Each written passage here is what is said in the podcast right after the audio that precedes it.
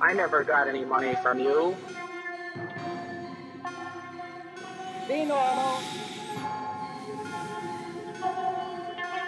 And now, Mister Edwards, I would like to make a disclosure, which is something which has never been revealed to the public. This is The Saucer Life, and this is Bonus Encounter twelve, Stanton T. Friedman.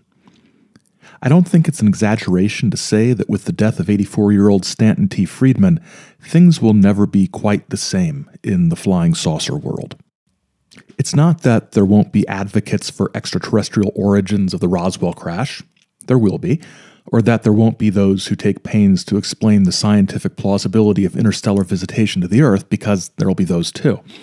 It's that we've lost a vital link to ufology's past. From the sixties to a week ago, Stan Friedman investigated, wrote, lectured, and was a talking head in countless documentaries and T V shows. My favorite of these is Paul Kimball's portrait of the man Stanton T. Friedman is real, which I've linked to in the show notes. He was, as every obituary will and should say, the first civilian investigator of the Roswell crash. He also was instrumental in putting the M J twelve papers in the public eye and imagination.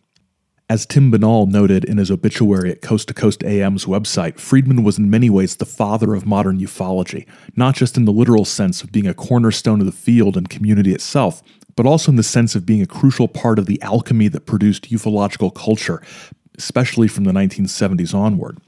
His fingerprints are all over every U F O-related thing you see, or near enough that it makes no difference. Whether one agrees or disagrees with his conclusions, there's no way to deny his influence and importance. I'm fortunate to have met the man once, last year in Halifax at Esotericon, an event promoted by Stan's nephew, Paul Kimball.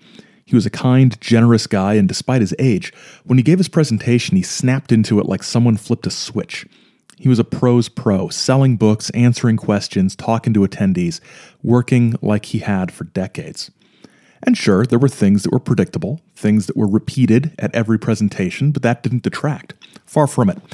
When he joked that SETI should really stand for, all together now, silly effort to investigate, I knew it was coming. But honestly, I would have been disappointed if he hadn't said it. It would have been like watching a Ric Flair match where he doesn't do the upside-down flip in the corner. So tonight, my thoughts are with his his family and his friends, including my friend Paul Kimball. Ufology lost a legend, but they lost someone they loved, and no matter how long someone's life is, it's tough to lose them. So pick up one of his books if you haven't, watch an old documentary, and remember Stan when you see a mention of some new Roswell show on T V, or when someone mentions crashed saucers. One last thing.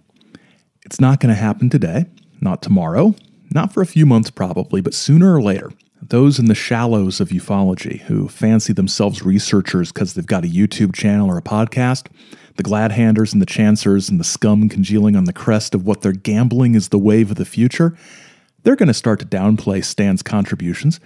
Despite the fact that Stan did more before they were born than they've done since, they'll try to fill their pockets by repeating his talking points while in the same breath gleefully proclaiming that they're a new generation taking over a moribund, hidebound field.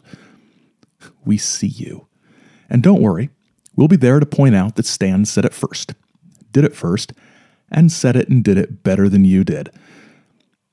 But Stan would have been too polite to point that out. Good night, Stan. Goodbye.